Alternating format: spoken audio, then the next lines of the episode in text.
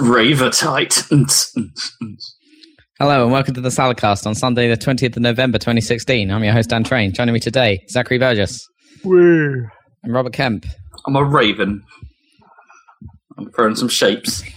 You you are a, a raven, or are you a raven, or are you a raven? I, I'm raven? I'm a, I'm a raven. Car. Car. Car? Car. It's like the it's like the deadpan version of, of, of bird noise. Car. Oh, I see. I thought you were saying you're a raven car. Raven car. Like I, ra- I, I'm from House Raven car. It's, it's No. what it's what it's called when someone graffitis the sign. House raven car? Raven car. It was Ravenclaw, but then someone cut the L out. Oh, I Raven car. see. Harry Potter house. There we go. Geek I always reference said that. Wrong. Like, I don't know why I always said that wrong, but I always pronounced it stupidly, and I don't know why. Ravenclaw. Yeah, it's clearly raven after the bird, sure. right? Yeah. Why would uh, anyone say raven? That's dumb. I thought it. I thought it was Ravenclaw. it is. Yeah. Like pronounced rightly as Ravenclaw. It is. I'm sure. So it's not Ravenclaw. No, I think what, I- what point are you making? I'm saying. I think I used to say Ravenclaw when it's clearly Ravenclaw, and I Oh, I see. why. Clearly, I'm insane. You're Raven. You're a mad Raven Raven. You're I'm Raven. not raving about it. Where you going, mate? I'm going to that Rav down the road. That warehouse. It's gonna be it's gonna be Banjin. Tangent. oh, I see. I got it now. Oh, dear. Hardcore tunes. Absolutely. Ton is. What's going on? I don't know. It's hard to make sentences when every single word is badly pronounced on purpose. it's hard to understand what they mean. Uh, not a lot. What's going on with you guys? What's going on, Zeg? Nothing, nothing interesting at all. Nothing. Well, no no tales from the house. apart from the continuing tales, as I keep saying, where it's like finally the kitchen might get finished this week. That that seems to have been going on for a long time. Well, yeah, but nothing's actually been happening for that long time. like I said at the time, where it's like he can only start work on the kitchen in mid-November. It's like, well, why don't you get someone else to do it then, rather than waiting an entire month and a half? Because plumbers in winter are actually kind of difficult to get hold of. Not even a plumber. It's the, No, it's not a plumber. I guess it's a. I don't know. You probably call it a carpenter. I guess like the Ah. person putting in the surfaces and shit. He's not actually doing the sink. I'd say a woodsman, but no, he'd probably just go and kill a bear or something. Definitely not a woodsman. Not a woodsman. a man of wood. Or is that a man made out of wood? I mean, a woodsman could be a man made out of wood too, Like, but it's not. that'd be a wood. That'd be a woodman, not a woodsman. Yeah, I suppose that's true. Maybe a man made out of woods. what a bit of a bit of wood from multiple different woods. yeah, different kinds of woods. I'm definitely, yeah, I'm, I'm a woodsman. we've got some hundred acre in here, and then we've got some dark, maybe some lost, Some lost wood. some lost woods. Yeah. Ah, uh, is he? Yeah, makes sense. Do do do do do do do do do do. Oh shit, that's not the Lost Wood song, is it? What is the Lost Wood song? That's the that's Saria's song. It is Yeah. that song, isn't it? Is it that song? Yeah, I think so. Yeah, okay. Hmm. Is your carpenter going to be whistling that? He's definitely a woodsman. Yes, clearly. Some kind of wood elf. Or whatever they are in Kokiri. Uh, yeah. It's never really clear quite what they are, I suppose. It's not actually 100% clear what Link is with his ears. Well, Link's a so. Kokiri, presumably in that game at least, Yeah. hmm. but not in Wind Waker. Presumably, does he have pointy ears in Wind Waker? I guess he does. You always Yes, they have all 20 do. years. Yeah. Yeah. I think those just islanders. Maybe they're descendants of the Kokiri, those islanders. They must be. They seem a bit more kind of less elfy and more kind of normally in Wind Waker. can't remember. Does Zelda have pointy ears as well? Yeah, pretty Okay. sure. Maybe they all do, just in Hylians, Yeah. just in general. Pointy eared Hylians. I actually don't know. Yeah, because you couldn't really. Well, it depends which one's the start of the timeline, I suppose. If you were to look at Twilight Princess, it's like, where do you come from? You come from a different village, um, whose name I can't remember. Yeah, it's dumb trying to put Zelda into any kind of timeline. Apart from obviously Wind Waker, which does it explicitly. But Does it? I don't know that. well, Wind Waker is definitely set after Ocarina, right? Because the world is flooded. It's the same world that's mm. right. Oh, interesting. Spoiler alert Yeah. for quite an old game, yeah, yeah. and also that's a spoiler for like halfway through the game. I guess not the end of the game. It's the mid twist. Is that right, Zeg? Yeah. Yeah. But otherwise, I don't think there are any explicit connections. Like, obviously, Majora's Mask is immediately after Ocarina, but I don't think it's really very worth worrying about. Like this new one, I don't think has any connections that I can tell. Not yet, anyway. Breath of the Wild. Yeah. I don't know. I'm sure they'll throw another backwards song in there somewhere. Probably. I hope there I is some kind of they won't, musical but- thing. I know it's kind of played out now, but uh, I mean, I mean, it was already a bit dumb in Wind Waker when they had the wand of wand of wind, whatever it was, the wind one. the wind wand. Well, I, don't know. Was it dumber in Twilight Princess with the wolf howl? Yeah, I mean that you can't quite replicate that ocarina thing, can you? I guess not. Yeah, I mean, I mean, I think the wolf howl only had like three to- tones, so you're like, woo. Yeah, I don't know what they'll do. I guess they're focusing on other mechanics, so maybe they won't have that.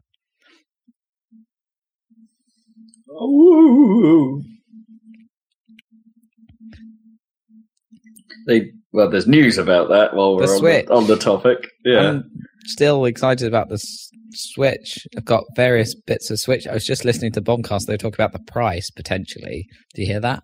Or was it? Well, That that's already got like some Canadian retailer accidentally. no, has It it? was a UK retailer that they got. It was game, and uh, but the thing is, it could be rubbish, but it was. It sounded cheap, you know. Wait, like- wait, wait. Uh, let me take a guess. Let me take a guess before you announce it. Uh, I, I, I reckon it's going to be two hundred and ninety nine dollars or two hundred ninety nine pounds. I suppose. So yeah, two two fifty to two ninety nine pounds. So this rumor was two hundred for the base SKU and two fifty with a game. Ooh, cheap. Yeah, and of course, don't know if that's accurate, but yeah. Hmm. I suppose That's they must. much- I suppose they must have to. Like, or I guess some retailers, given that it's March, must have to be in the loop about that now, right? To I assume so, but plan financials, I guess. yeah, you'd think if they were guessing at the price, they'd put it higher and then lower it down if you pre-order Yeah. it or whatever. But who knows? Um, that does sound suspicious, but good news Yeah, that's not. if, it, that's, if true. wait, aren't there? Wasn't there the, like the 3DS more expensive than that at one point? 3DS is like 180 or something, I think. Yeah. So I don't know how that fits, but I guess it's not that dissimilar in some ways. I mean, obviously it is architecturally, but in terms of, well, I don't know. I That, still, I that- still don't know exactly know what their plan is with 3DS. Like, are they going to? Because there's no indication at this point that 3DS is actually not going to be a thing. I think it'll carry on for as Yeah. long as it can.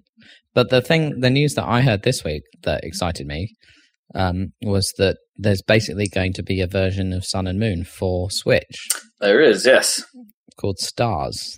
Which is It's not that in- exciting, though, really. Well, it is for me because I get to play it. I don't really want to buy a 3DS, so um, that would be cool if I can play it on the. Uh, yeah, it depends, it depends whether or not they've done a, any like meaningful updates to it, or if it is just the 3DS game running in HD. Or Well, apparently, well, yeah, but it will have higher res assets, etc. It won't be the same Oh, assets. yeah. So there's, there's So- some effort going into it. yeah, It'll run and, better anyway, so that'll be helpful. yeah. and they are. It's not. It, it'll be another year or something, so they will carry on working on it. So I think it will be different. It will be like a.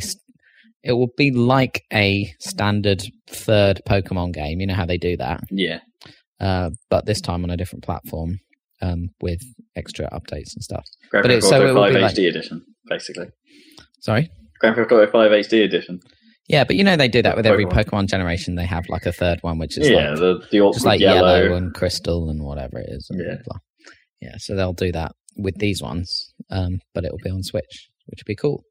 Um, uh, the only thing I'm worried about with Switch is um, what's coming out because Zelda doesn't sound like it's going to hit the Nope. launch. That was that was going to be the new segue, but yeah, they've they've sort of announced that that's. It's not fine. really a delay because they never really told us when it was coming out in the No. first place. But but, But yeah, if you compare it with the Wii and the Twilight Princess situation, that at least did come out on launch, yeah, even though it was late for the GameCube.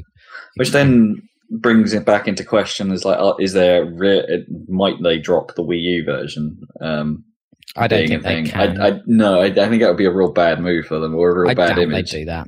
I don't think they do that. Um, Because it's like they've, they've got to reward these loyally patient Wii U owners with a game at some point. probably the ones. If you're that loyal, you've probably bought a Switch at that point. But yeah, Probably, yeah. yeah. But I think yeah, they have to. But I mean, more interesting is what is the launch game, and is it a Mario game, and what the hell is it? I mean, Yeah, the rumors are that that Mario game is is quite far along internally. So Hmm. the, the, there's a good chance that that might be the game. That might be It the is lo- like the only game they have left at this point. really. yeah. but if this is Well, a main apart from, like, the sequence of- Mario game to like launch a console, maybe they've been maybe this is the biggest deal ever, and they've been keeping it under wraps. Mm. you know, maybe this is they've realized from two consoles not having a big Mario launch game that, and that's why they're not saying anything about well, it. Cube No, didn't I'm- launch with a Mario game either, and, Oh, again, yeah, that didn't do that well. and we didn't launch with a Mario game. I mean, I'm we did well because of well, Bowling. people. No. Yeah, I'm still thinking that that Mario game's just going to be like another 3D world style of thing. I, The world yeah, map will have still be that same poopy world map. And I hope you're wrong, but you might be right. I don't know. I get the impression they might go back to the sort of hub world thing. I mean, we can a only sort, hope. of, a, a sort of sunshiny, not necessarily with, with flood or anything like that, but that sort of structure. But Unless they're going great? for something wildly different, open world Mario. Here we go. I mean, how great would that proposition be if you had like a main sequence Mario game followed up by a Zelda game and and Pokemon? Hmm. Um, on And then that's- maybe a mainline F Zero game. I I mean, yeah. I don't. Could think, this be the best launch ever? the only other thing that there's been rumors about being at launches, or maybe soon after launch, I'm not sure whether they said specifically launch, is apparently there's going to be a new Mario RPG, but it's a crossover with Rabbids. So enjoy What? that. What the fuck? What? Disapprove. Yep, very disapprove. I thought the. I sort of assumed the rabbits were no longer a thing. yes. And I They, they they failed to turn them into minions. Can't have imagined how like Nintendo agreed to that thing. Where it's like, let's mash this completely like weird other brand into the Mario universe for no apparent reason. Well, what RPG is it being based on? Is it like the Mario? Is it Bros? Is it Paper? Is it or is it like literally Super Mario RPG and Rabbids? Well, they haven't really said anything yet, but I imagine it will just be like a 3D thing. There's been suggestions that it might be a a tactical RPG, like a, maybe even Oh. a grid-based RPG, which would be extremely weird for the Rabbids brand because the Oh. Rabbids brand isn't exactly like known for complexity. No, the Rabbids brand is full of minigames and minigames only. Yeah, This sounds Oh, and- mysterious. And, maybe something to do with a trolley. I seem to remember there was some sort of game about rabbits in a trolley. well, that was the one where you had to like scoop up all the junk. right. It's like a vacuum, sort of almost like Luigi's Mansion ish. Like Luigi's suck up trolley. the things into the trolley and then take it to your spaceship or whatever the fuck it was. I don't remember. Pick rabbits. Pick Pikmin bids. Yeah. Tro- trolley Pikmin bids. We'll that just seems it. like another weird crossover that's like it can't possibly be good. And they've already ruined the Mario RPG idea in concept with the last two like last two Paper Mario games. Bros games are still alright. There hasn't been one for quite a long time. though. Paper Jam Bros. the Paper Jam Bros wasn't actually that good compared to the previous one of that. It's still alright. It you know, it didn't review badly. I can't say we played it, but you know. You Dream put Team that. Bros was all right, and that was still that was worse than the previous ones. inside inside Bowser, or whatever it was. Yeah, Inside Story was, was supposedly maybe the best of those, although that was the one that I didn't play. But the original, like whatever that was called, the one with the Bean Kingdom and all that stuff, that was decent. Oh yeah, I remember the beans. I remember the ridiculous strong bros or something that you met. Yes. Strong bros. Just all been downhill from Ma- for Mario RPG games. Mm. All I want to know is what how they're going to make like um, selling uh, if if they are porting like Splatoon and Mario Kart with maybe some extras in it. Um, you know, are they, are they going to make that a compelling offer, or, or like are they going to be like uh, at a re-release price, or are they going to be full priced? I mean, knowing Nintendo, they'll be full priced, but Yeah.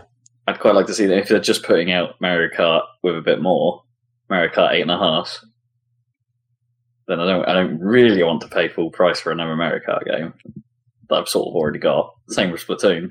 Like you need to, have, need to have some compelling content in there. I think it will be that way though. So, um, which is is probably a shame.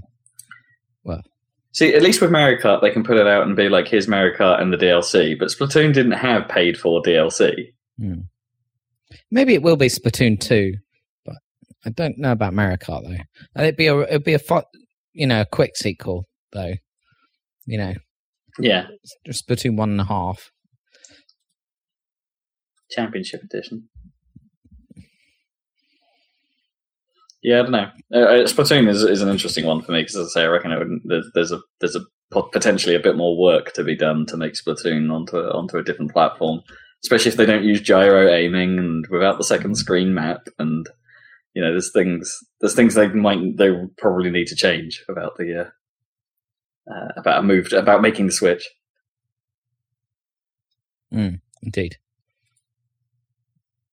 So Dan's making the switch. Is Zach making the switch? If it The came out to at a Switch. two hundred pound price point. I already said I was probably going to get it All right. when I it think was it- first announced. My first Nintendo console since the GameCube.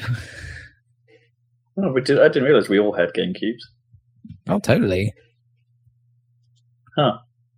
Why? Who did you think didn't have a GameCube? No, I thought I, I thought you didn't have one. I thought you no, had. I totally had one. Ah, okay. It was black. Yeah, and a black one. It came with a like Zelda disc that had. Oh yeah, of course, of course you did. Because yeah, I've got your discs. Uh, right. Okay. Stupid Rob. Got you a copy of Tony Hawk's Pro Skater Three. Oh yeah. we did try very, very briefly playing Crystal Chronicles in Oh, full yeah. player. I, I mean, this, we won't need to talk about this in What the what you've been been playing, playing. section, but because it sort of didn't work. We got past the first level and then it crashed, losing all our progress. And it takes quite a long time to get going in that game. Like lots of text and lots of little people wandering around, and then in, introductions to your family and their ridiculous names. I wonder if the Switch will have like ad hoc networked. How would that work? You know, if Well, if in bought- theory, for them, over. for, for them, it, because it can apparently just wirelessly multiplay between a number of consoles. They only ever showed two, but there's definitely been people Oh, suggesting yeah, that yeah. there's more than two. So you totally Yeah. could just do Crystal Chronicles, just yeah. like bring four of them together, and then everyone would have their own screen and everything. But you'd have one of them would have to go. go onto the TV though if you wanted to. do it well, yeah, but then that the person who's doing that presumably at their house would have an actual controller. right, but then you don't have Yeah. the touchscreen, I guess. But No, they won't. They- They won't. They definitely won't do that again. They'll, they'll consider that a failed experiment. And they did sort of try and make another Crystal Chronicles game on 3DS, but it was bad. Well, because it didn't actually have the. We didn't have the TV thing. Yeah, Yeah. but it was still a co-op handheld game, and uh, I think I think that in a weird way, Nintendo have shown that they're still okay with that idea, like Yeah, Metroid. Co- co- Wii handheld games don't actually that like that doesn't work anywhere apart from Japan. Yeah, but they keep trying. But if you've already got a home console that can wirelessly sync up with each other, you might as well do that kind of thing on that. But then I've always thought, why if that, why didn't they do that already? Right? Because like they could have done that with 3DS and Wii U or Wii even. Now when when everything went wireless, it's like, so well, why didn't you? Why didn't you think about this, guys? Why didn't you just what, what are you doing? Where's my Crystal Chronicles Wii? I It's bet, like, it was- it's, I bet okay. it was because the 3DS data transfer rate was probably terrible, even if you were doing like the, you know, system link through whatever wireless it had to transfer Pokemon or whatever. It was probably not very quick. yeah, I don't know. It was, well, it's probably only like G-rated Wi-Fi or whatever, probably. But but you know, even the even the original DS had Wi-Fi. They could have done it then. If Spaceteam can do it, That's not much of a game. it's it's the game. Spaceteam. Should we get back on to other news if we've got no random to talk about? I don't think I've got any random. I've been up north for, Oh, like, really? for like a lot, so I don't. I don't really have many many stories. I saw Well, films. You were away yesterday or something? Or, was- no, was- or today? Or, yeah, I've just been busy doing stuff, seeing people, things oh, like that. okay. Nothing particularly fancy. You've seen films? I've seen films. Mhm. You know, I had nothing else to do while I was traveling for work, so you know, there's, there's a cinema I could go to, and I abused my Cineworld card, and uh, ended up seeing The Accountant, the most thrillingly titled film ever made. Inspiring title. Oh, it's it's a beaut. Which is it's Ben Affleck being an autistic accountant who murders people. That's exactly what accountants do. Yeah, I thought it was all right, but it's getting a bit panned uh, in, typical in, ty- in typical fashion. And it does. Ha- it, you know, it's one of those films where you look when you look when you go back and think about how some of it panned out. You're just like, oh yeah, no, no, that is pretty stupid. But at the time, Yeah, it's quite enjoyable. uh, it's probably all right. It's got Anna Kendrick. Can't help Yeah. but fancy Anna Kendrick. So It's- yeah, she's fine. Uh, She's not actually in it as much as I thought. You know, it's No. just not. It's not like one of those. Um, they, yeah, they do some interesting things with the storyline. You know, they, they weren't afraid to sort of like, all right, she's she's no longer important to the story, so she's not in the story anymore. And it's like I kind of like that sometimes. It's like you don't have to have a story where like the the protagonist and the female. That's how it usually goes, right? the female. Sort of- and the, yeah, the protagonist and the female stayed together for the entire film for no good reason. Uh, it's like you know they just decided well there's no good reason so you know, she's not in it anymore. Hmm. Okay, it feels a bit more natural, I suppose. Yeah, it's weird. It's it's like uh, in, in many in many respects it actually does the autism thing kind of right and kind of wrong at the same time, and that it's a you know it's sort of portraying people with autism can kick ass, and that which is a positive thing, but then all, equally it's like that's all they do they kick ass. It's like okay, right. Yeah, Um, it's kind of weird when people paint it as some kind of weird superpower, like even in Rain Man or whatever. yeah, It's like it's not a superpower. yeah, and they do they do play the social stuff quite well in this. You know, Although actually I'm a bit of a fan of Ben Affleck. He does he does good stuff when he wants to. Yeah, Um, he's all right. I'm not sure about Batman, but you know, Well, but he'll do his own Batfleck film. We can judge that yeah. Away from Well, Snyder. depends, depends who it's made by, I guess. Yeah. Well, isn't he doing? Isn't he exec producing it or something? Mm. I used to like Zack Snyder. No, no, Ben Affleck. Oh, Affleck. Oh, okay, that's fine. Yeah. he- he's good at that. I never really liked Snyder. I thought the Watchmen film was all right in places. Like uh, I think Yeah. it did. It was relatively faithful. Yeah, Um, I, I like Watchmen. I like Watchmen quite a bit. But otherwise, I'm not. I'm not a 300 fan or whatever. Oh. Yeah, yeah. Is, is that sort of age of Snyder? I'm all right with. I like 300. I like Watchmen. Like quite like Sucker Punch. It's uh, but then everything after that, yeah, it's been, it's been kind of poop. Quite a lot of poop, in fact. Have you Well, seen the uh, other movies? Uh, and I also saw Arrival. Right, I want to see that. It's don't, really good. don't spoil that shit. It's re- well, yeah, it's really good. Okay, sort of- it, it pays off very well. all right. Maybe I'll see that this week. Very, slow build and sort of feels quite by the numbers for quite some time, but but but let it let it work. Let it work on you. It's got it's got some tricks. I saw the Marvel Doctor Strange, whatever. Oh yes, the latest origin story. Uh, it's basically Iron Man. Yeah, it is. It's it's another origin story, and it's a decent one. It's been a long time since Iron Man. How It's well, it, it, like ten years, Ten maybe. years, yeah. Yeah. So It's, it's it's an okay one, is what I'd say, because it's not as good as Iron Man's, and it No, follows it's not as most of the same story beats, except Yeah. But- except in a weird way, his Cumberbatch's character did, is quite a lot less likable. yeah, he's more he's even more dickish in the beginning Yeah, than than Tony Stark, whatever. Uh, but he was t- Tony Stark was more cocky in the beginning of Iron Man, and also like morally bankrupt because he was like selling weapons. Mhm. I guess. Yeah, Whereas whereas um, Doctor Strange is just more of a dick. yeah, I guess, but it's it's too similar in Yeah. in, in, in many ways. Up up until you know all the mysticism starts kicking in, Yeah. and and then it becomes more of a film. But even then, there's still some. Also, there's a portal. We need to close the portal. There's a bad stuff's coming through a portal. Oh yeah, Like, how many of them have done that? Almost all of them. the Avengers. uh, well, the Avengers is the main one. At least the way they closed the portal was like a bit clever. But it's still the same thing again. Yeah, a little bit. It does get to the point where it's like, well, he's already kind of ridiculously powerful now, right? This is like where? Yeah. where does this go? Ah, It doesn't have to go anywhere, really. No, I guess not. That is, that is, in a way, that's Marvel's problem at the moment. That nothing feels like it's really going anywhere.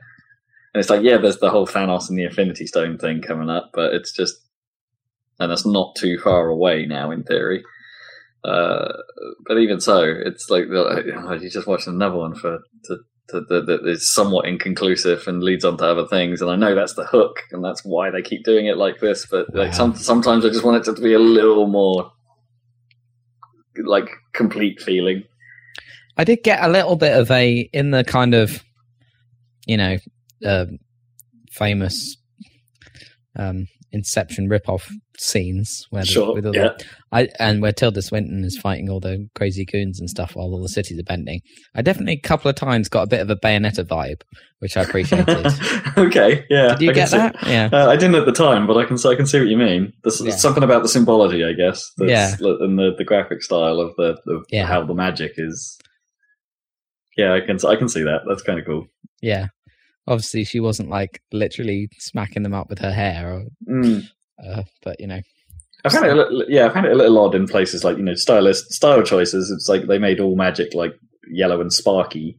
Yeah. Apart from this this one universe's you know the, the dark universe's magic, dark which is which is a bit weird, and also the the the time magic is in a different color. like but, you know, or something. In, in theory, they're like, aren't they like harnessing the power of all these different universes to make their magic and stuff? And it's like, oh, these different universes are the same apart from these other two. I mean, it was very simplified. Or that, but comics are that way. Like they have to spell it out, right? Yeah. Yeah. It's like, how are you drawing the power from these other galaxies or universes or whatever? And are you starving these universes in the process? Are you being complete bastards to these other people? It's hard to tell, apart from like Chechenuijafor or whatever. I don't know how you pronounce his name. I really don't know. um, his character was like morally like she's destroyed the power from the the dark dimension, and that's def- that's bad. It doesn't really explain why it's bad. It does seem to enable someone whose spine was shattered to walk, which seems Mm. good. But he's like, no, you're gonna you're gonna pay for that somehow, unspecifically. Because it's bad for some reason. this is what I mean. Because there's, the, there's 'cause stuff- the dimension is dark. It's dark, man. Dark means Yeah. bad. There's, there's, it does feel like there's something missing, something we, and maybe that's not intentional. Maybe we don't know. It's just super vague. Yeah, Anyway, yeah, Marvel, marvelous. There'll be Star Wars before long, yeah. which I'm, I'm, sort I'm, I'm actually getting pretty hyped about that. I think still sort of excited by. Do you see the? it's looking uh, better and better. Um, yeah, I don't know. I mean, I'm not normally hyped about. Star Wars film, to be honest. I wasn't that hype about the the, the last one. Well, this won't be like- as good as the Force Awakens, but it'll be it'll be it'll be good. I I don't know. This might actually be more my my my speed on it. Yeah, you know, maybe. the sort of smaller. Well, I'm hoping it's a smaller scale tale, and I kind of get into those. That's kind of the idea, but I guess it's got Darth Vader in, so it can't be that small. No, I guess not. Um, but yeah, Um, that should be good. I'm, Do you see the, considerably uh, less hype about the Han Solo. film. Oh yeah, well, Uh, uh, yeah. I mean, I was quite curious that they cast that guy as Han Solo. I think he was really, he was good in in the things I've seen him in, and he looks a bit like him, I guess. So Who- that could be who is that guy? It well, I'd seen him in um um that recent Coen brothers film about the golden age of Hollywood, whose name Oh. I've forgotten. Uh, Hail Caesar. Yeah, Hail Caesar. That was a good Um, film. Yeah, and he's the American cowboy guy who's like, "Would that it were Oh. a sample. right. Would that yeah. it were. Would that it was a simple. Would that- that- it was a simple? um, that guy. Would that it I- were? It were. Yeah, he he was good, and I think um he could pull it off probably. But then this week I saw that they cast Emilia Clarke, and she. I mean, much as I love Danny or whatever Game of Thrones, she can't really act. Like I find her quite embarrassing. Um, if you ever seen her in anything other than Game of Thrones? Oh, you don't even watch Game of Mm, I Thrones. don't watch Game of Thrones, so Oh, I don't know okay. who you're talking about. Okay, so this is Khaleesi or whatever from Game of Thrones. Oh, that So- name rings a bell. It just it just means queen. Um, yeah, um, she she played Sarah Connor in the latest crappy Terminator film. Oh, okay. I Crappily. know, I know who you are now. Um, and uh, so I don't know. Uh, that that doesn't bode well. I don't think. Um, but never mind. Hmm. And I hear they've finished shooting on Justice League, so there's there's one film we Alright. cannot watch. Did you see the Ghost in the Shell trailer? No, I saw No. some tweets going on about it, but I haven't seen it. All right, I saw some goddamn YouTube adverts for it where Taylor Swift has the worst microphone ever. What? Taylor Swift? What, what's Taylor Swift got to do with Ghost in the Shell? I have no idea because I don't know anything about the film at all. But she's there and talking into an incredibly bad. mic- It's just like another YouTube advert advert where it's just like it's the worst quality sound possible. Like sometimes YouTube adverts get, and it's like, just like why is this still continuing to happen? Some kind of size limit or something. Where you're like, oh, we have to compress this audio down to shit. Are you sure you know the difference between Taylor Swift and like Scarlett Johansson? she says her name. I'm pretty sure. okay, fine. Is it? Is, have you been infected by the T Swizzle virus? the Tay Tays. Case of the Tay Tays. Uh, okay, fine. I might have to Google that because that sounds mental. It does. Taylor Swift. I didn't watch any of the Ghost. advert because you know in five seconds and then skip. of course. Um, no, I cannot find anything. No, I, I don't think that's a Watch thing. YouTube videos and then you'll see. Okay, Okay. fair enough. Okay. I Or maybe turn off you my won't. ad blocker for a Like- bit. Hard Yeah. to tell how long that's going to stick around. I'll just, It have is to try terrible. and, I'll just have to try and watch ads on the X- like, what YouTube on the Xbox, I guess. Can't avoid the ads there. Hi, I'm Taylor Swift, and I endorse this movie. I don't know what accent I'm doing. it's the wrong one. what the hell was that? I'm Taylor Swift. Who lives in a house like it's like, like yeah, it's? American Lloyd Grossman. this cake is really realistic. It's a show. It's a cake show. Show cake. Cake show. That's the Vic and Bob one. Yeah, yeah. You're just a freaky cake maker, and I ain't got time for you. I always did love the way he just hovered around that set in that. that Just with that bell tolling. Dong. that was so good. Right. Um. Any other video game news? What's this? Eve Online Ascension launches. Any any word about that, Zeg? Yes. I mean, then you call it EVE Online Ascension. It's just a patch that happens to be timed with the free to play thing. Right. Not actually, a, not actually like a different version of EVE or anything. It's just a patch. Well, this is what that's what happens whenever they like do a story update or something, isn't it? They they give it Well, they give it they give it a name and say we're in we're in the Ascension era, and it's pretty yeah. much any patch that has significant amounts of content. I don't, I don't even know if this patch does have significant amounts of content. I think there's some kind of small-ish world event starting, maybe at the start of a major event starting up. but mainly it's just the free to play stuff and then some random other additional updates to stuff. Random updates. So we were, you, you were telling me about like how how they're trying to like curb the free to play thing a little bit to stop like the like because what's interesting me is not not so much that how what the influx of new players is, but what how does it affect those that are already in the game and how they alt and how they potentially abuse the system to create minions and what are they doing? What's happened? How does that? How is that panning out? Is it not yet? Is it too early? well, yeah, obviously too early. It's only been out like two days. Won't see any market shifts just yet.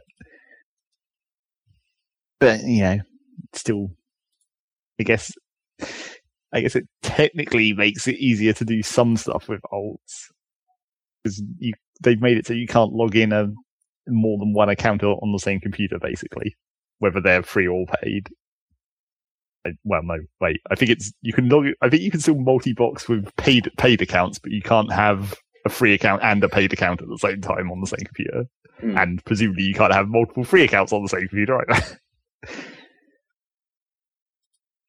Yeah, one one would assume. So you'd need to build a home network for running free accounts. yes, but I don't know. There's still other things that you could easily use actual alt accounts for for free now. Just having people in different parts of the universe that you can just log into without having to use jump clones, I suppose. Oh, I guess what? So you could have a have a little look. I wonder if this will like mess up espionage or something like that. Like free play Might be worse than it already was. Okay.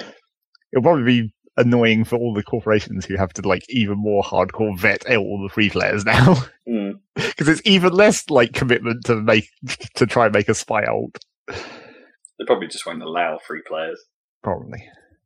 like the bigger ones anyway. or have like or do the classic thing with like having a sub corporation for your where the free players start off until they become trusted enough to graduate Hmm. to the real corporation or something. You've been promoted. You're now a goon.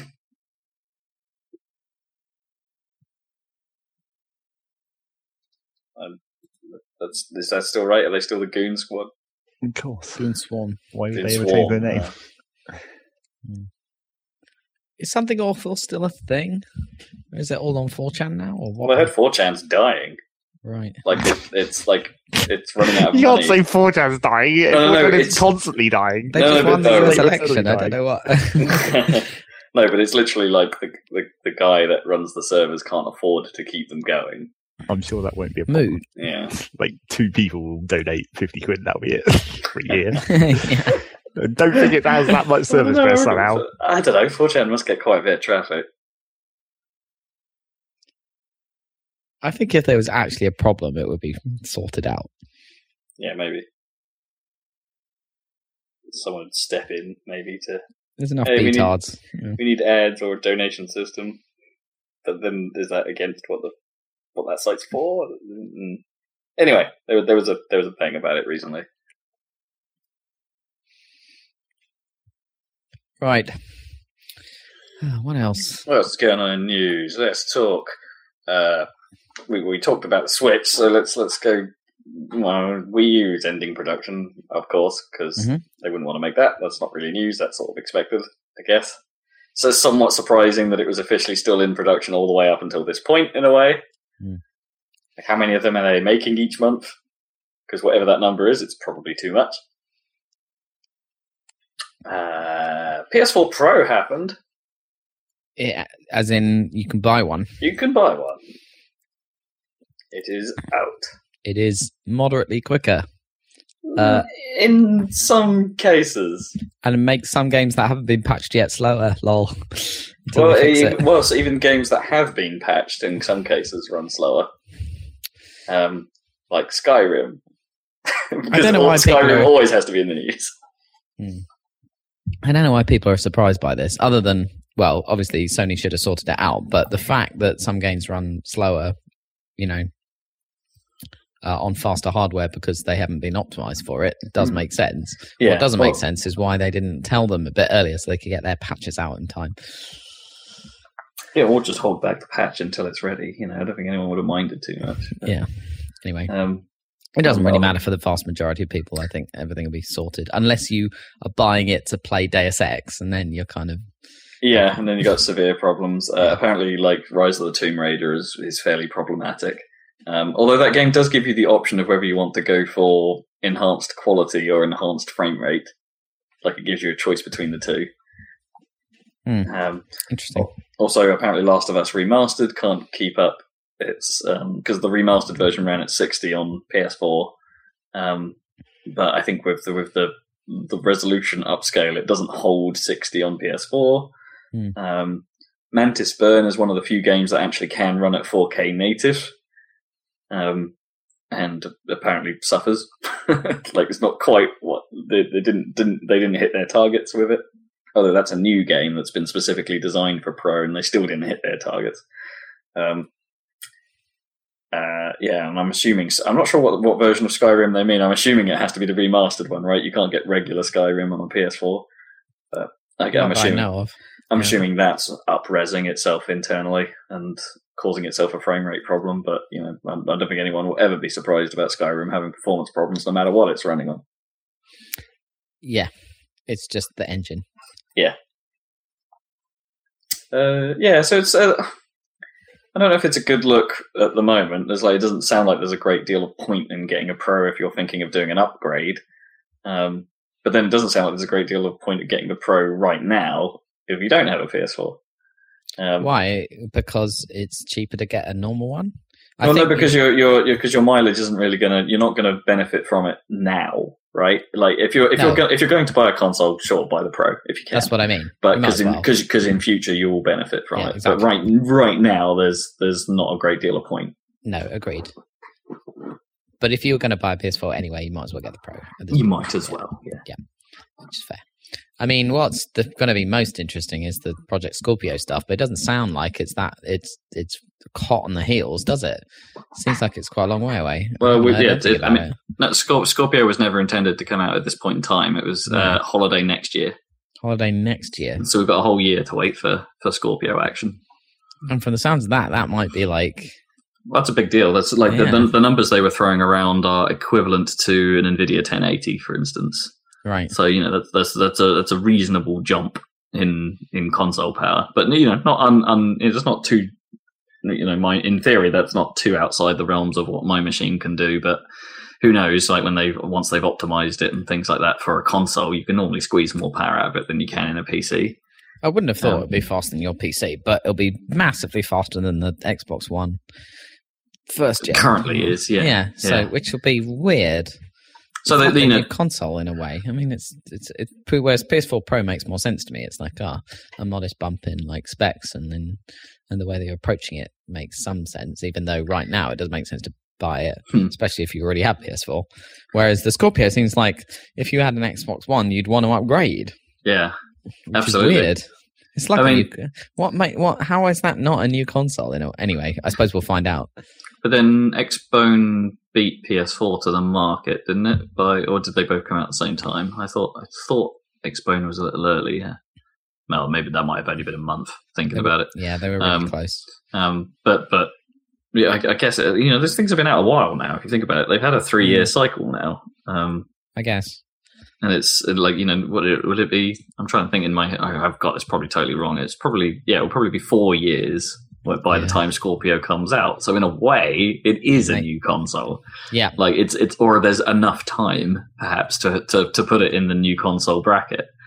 And it's uh yeah which makes which makes the this the fact that they're going big a bit more uh appealing i guess. But we still don't know if it will be an expensive box. Like it probably will be a pretty expensive box. Yeah. um maybe maybe it, maybe it will deserve its pro moniker more than the ps4 does Yeah, that makes sense. But I mean, the Pro kind of makes it sound is kind of a good name because it makes it sound like the same thing, but just the Just a better bit one better. for professionals or whatever. maybe Whatever. except no, except the concept of a professional playstation is a, is a bit mental anyway Yeah, it's kind of dumb. I think, yeah. Pro. I guess it's by banal- analogy with like MacBook Pro, but that's meant to be And pro gaming, man. Yeah. Tournament, Yes. Call of Duty players.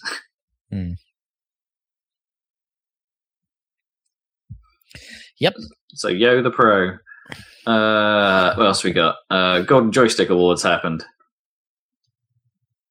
which is you know, like it actually made, it made like news in places like normal news shows like now start talking about golden joysticks Okay. and uh, Overwatch cleaned up pretty good. They got five awards in total. Okay. Uh, from although some of the categories seem to be somewhat overlapping in Overwatch's realm, like it got best original IP. Um, effectively, it's got best original game. Some of these have got terrible names, but it's like best multiplayer and best competitive game. And it's like, uh, is that not the same thing? I mean, I gue- I guess it's subtly different. I mean, a multiplayer game could be co-op, but Kind of the same. yeah, it's, it's a little odd. Um, so it got both of those. Um, was it Witcher's Witcher Three was back getting loads of awards again, like this year because of the Blood and Wine DLC pack. Right. That everyone Because- loved. But yeah, because it's so good that it picked up another four awards for the for the um, for the studio. Although one of them was uh, Studio of the Year, and another one was for the performance of uh, the, for the voice actor of Geralt. So two technical ones, I suppose. Hmm. Uh, two for the actual quality of the game, and two for I don't know. Studio of the Year is a bit of a weird one, but uh, Stardew Valley. Special mention to Stardew Valley picking up uh, best breakthrough game, which I guess is unexpected goodness, or best indie, I suppose, maybe. What is- Sure. What is a breakthrough? I don't know. Uh, and uh, and Dark Souls Three was the game of the year. I mean, fair, I guess. I'm not sure it picked up anything anywhere else. It just like it's like yeah, Overwatch is amazing. Yeah, Blood and Wine, Dark Souls. just just sneaks it in there. What was our goddamn game of the year again? Rocket League. Uh, yeah, from last year it was definitely it was Rocket Rocket League with with Metal Gear being a close second. Yeah.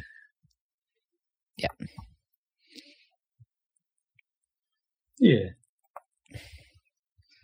Were they eligible for that award then in the Golden Joysticks? Like Metal Gear?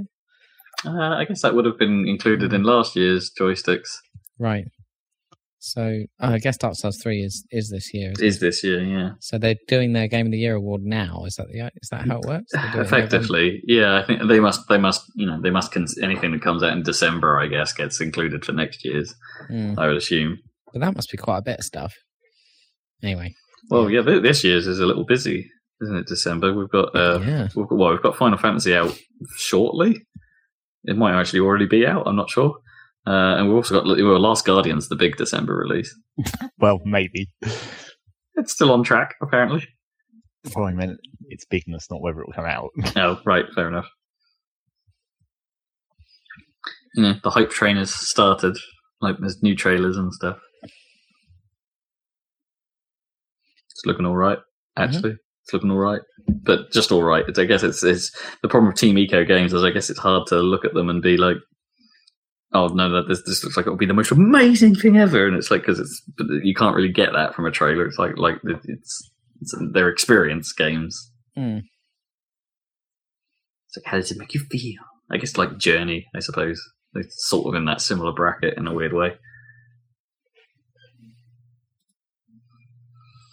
Uh, that's all. That's all I've really got for news, other than you know, uh, sort of mentions of the twos have come out. So Dishonored Two came out, and people say it's actually doing reasonably well. I think in the reviews I've been what, been reading that it's oh, actually this is all right.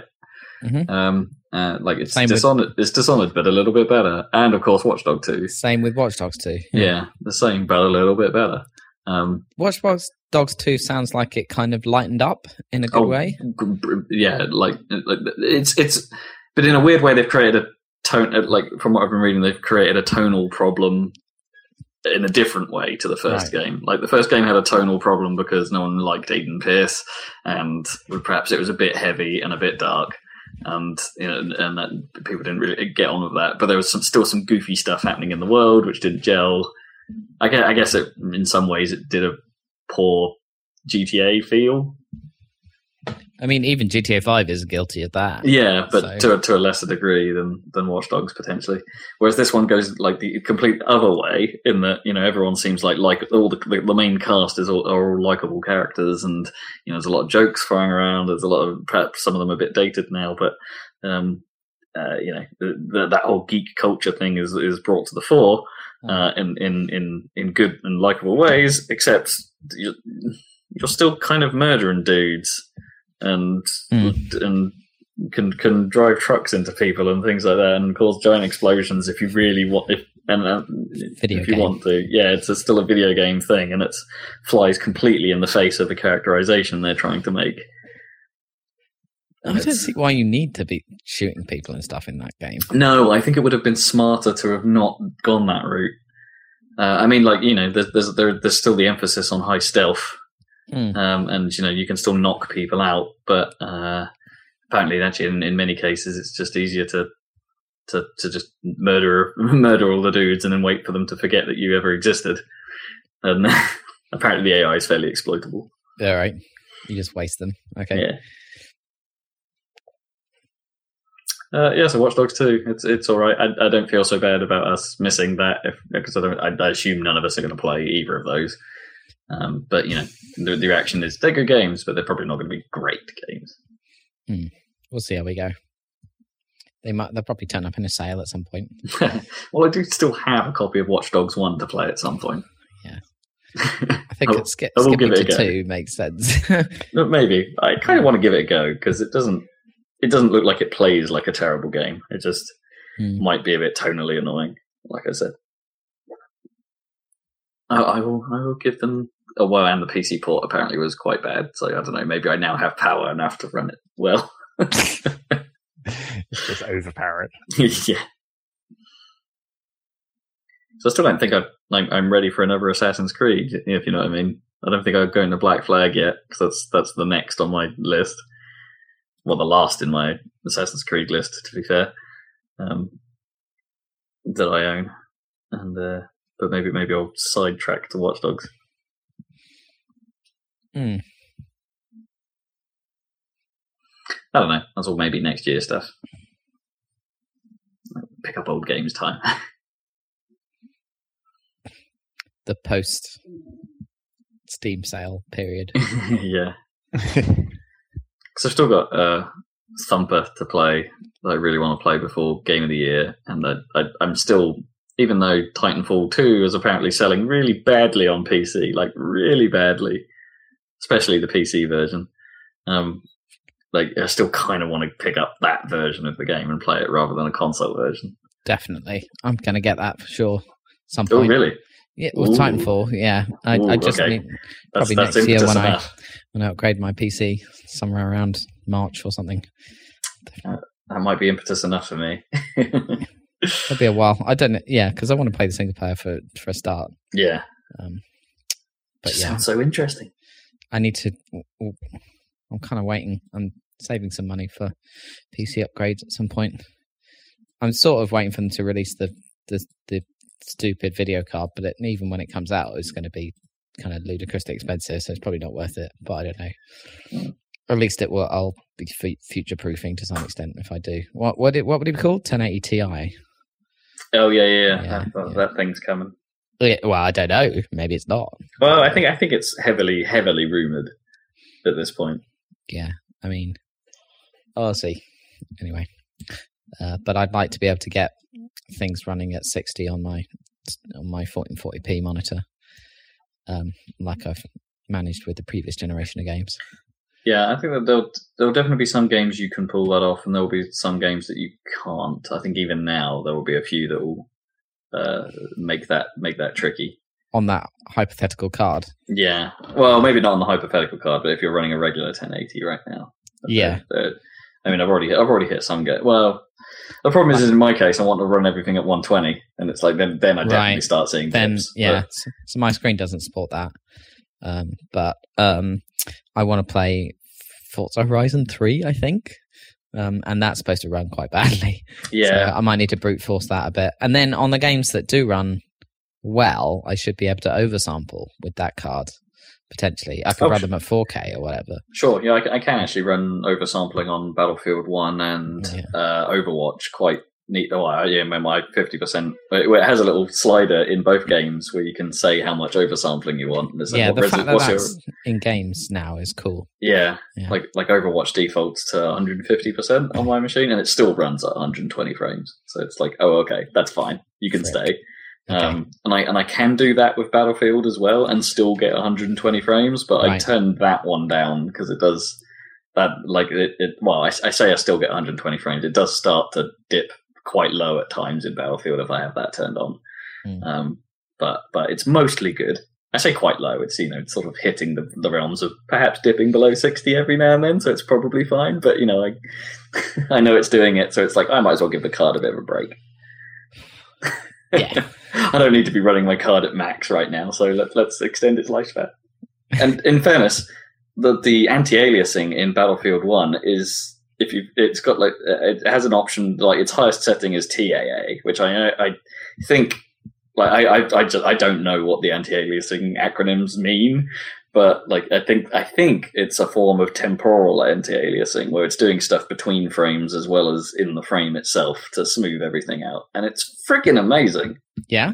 Like it's it's like it's possibly the best anti-alias tech I've ever seen in action. Mm. It's like it's it's really good. It's like the game is being oversampled, like at like at like two hundred percent, but it, you just you just don't see it, and it's it's definitely. I went through the settings again just to be sure at one point to be like, "Are you sure you're not oversampling?" And it's like, no, no, this is just the anti-aliasing running, and it's really good. Great. Well, that's the one to choose. What's it again? TAA, it's called in Battlefield. But Okay. Like temporal anti-aliasing.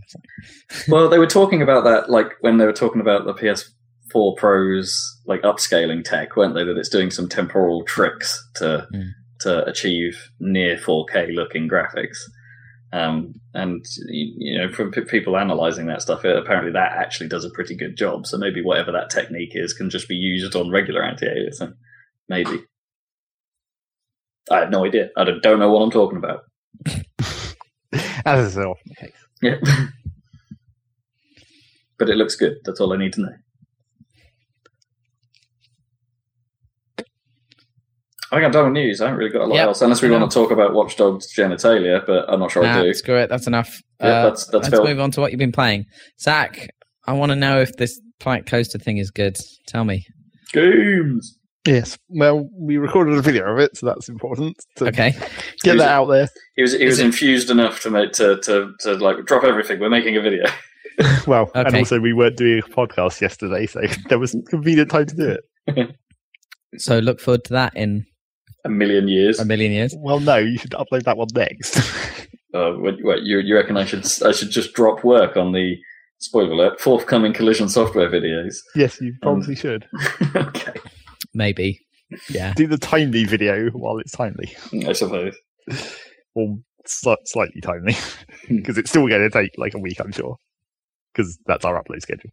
Yeah, and I'm away again a lot this next week, so I haven't got a great deal of time to work on this stuff. So maybe not a video, maybe no videos for you, ha. No, got to put a video up. so yeah, we I made a video. games to play. I need to play some games, not make videos about games. So anyway, anyway, Planet Coaster. Yeah. Well, you know, and we we talked about it a lot in the video, obviously, but mainly it's like it's fine. And the thing that lots of people have been saying, Mainly it's fine. Raves, that have Salacasts, Zachary Verges. There's an awful lot of Zach reviews that end up in, in it's fine. Okay. Sorry. there's lots on. of games have just been fine lately. That's the trouble because it's Yeah. the same. It's exactly the same thing as we as lots of people have been saying about how it how it compares to City Skylines, where it's basically the same thing. And I can't remember what the other game that I also compared to City Skylines was recently, where it's just like it's it's a good thing. It's a good replication of that game, but it's still not enough of an actual simulation or anything. Project High Rise? Oh yeah, that was it. so yeah, basically we're in, this is the age of games that aren't like they're quality and like cheaper and like not they're not triple A, but they still can't compare to the actual like complexities that you think they should have at this point. It's like the the smaller smaller companies are getting too hung up on graphics or whatever. Maybe I don't know. Mm. It just seems like no one's bothering to make better AI or more complex game systems. It's just like as long as it looks good and there's a kind of a game there, then we're okay. And that's just how all games are now. All games are just kind of games, Yeah, not kinder, but the yeah ish games, games ish. it's kind of disappointing. But Mm. apart from that, you know, it's a good it's a good one of those. It's just like City Skylines. It's a quality product and has enough there for the price. But it just doesn't push the boundary. No, I mean it is pretty much exactly like an old roller coaster tycoon game, It is. apart from it's not grid based unless you want it to be. And even then, not really. I mean, if, if it is just a roller coaster tycoon game, but it looks better, that's good, right? Surely. What's the It's problems good. with it? It's good, but it's still like they could do more by now. Surely, it's like the management aspect of it is exactly the same as the old roller coaster tycoon games. Well, not exactly. There's a tiny bit more to it, but it's just like it's not. Uh, you know, it's not really fully featured or anything. It's just like a thing in the background. It's like you just hire staff, you drop them in the park, they go around and do their things, and you can change how much you pay them, and you can train them to make them work faster, and then that's like it. There's no actual management of your staff really, apart from having to pay them more to keep them happy. You don't like, you can s- theoretically set patrol areas or whatever to keep them in certain areas of the park if you want. Hmm. But there's so much more you could do with that. Like I was saying, one of the thing there's one of the things you can do is you can choose when to have your park's opening time, and I'm not sure there's any point to that apart from apart from theoretically if you're using park entry as your main money making instead of charging per ride having a closing time then maybe makes sense because you just kick everyone out and then they will have to pay again when they come back But then the game doesn't really simulate a, a, the day cycle anyway. Everyone's just always in the park. well unless the i mean i assume they do all leave when you simulate the Mm. I'm not sure how fast though that would be the thing because at the I, i've heard some people suggesting that if you do use the opening times it actually changes how the day night cycle looks Hmm. because by default it doesn't it only spends like an hour in night and then it just sweeps back to daytime and that's like the end of the month because the one day is equivalent to a month on the game calendar for financial reasons But then oh, that raises so many questions. It's like, does the crowd in game actually then leave the park and all re-enter?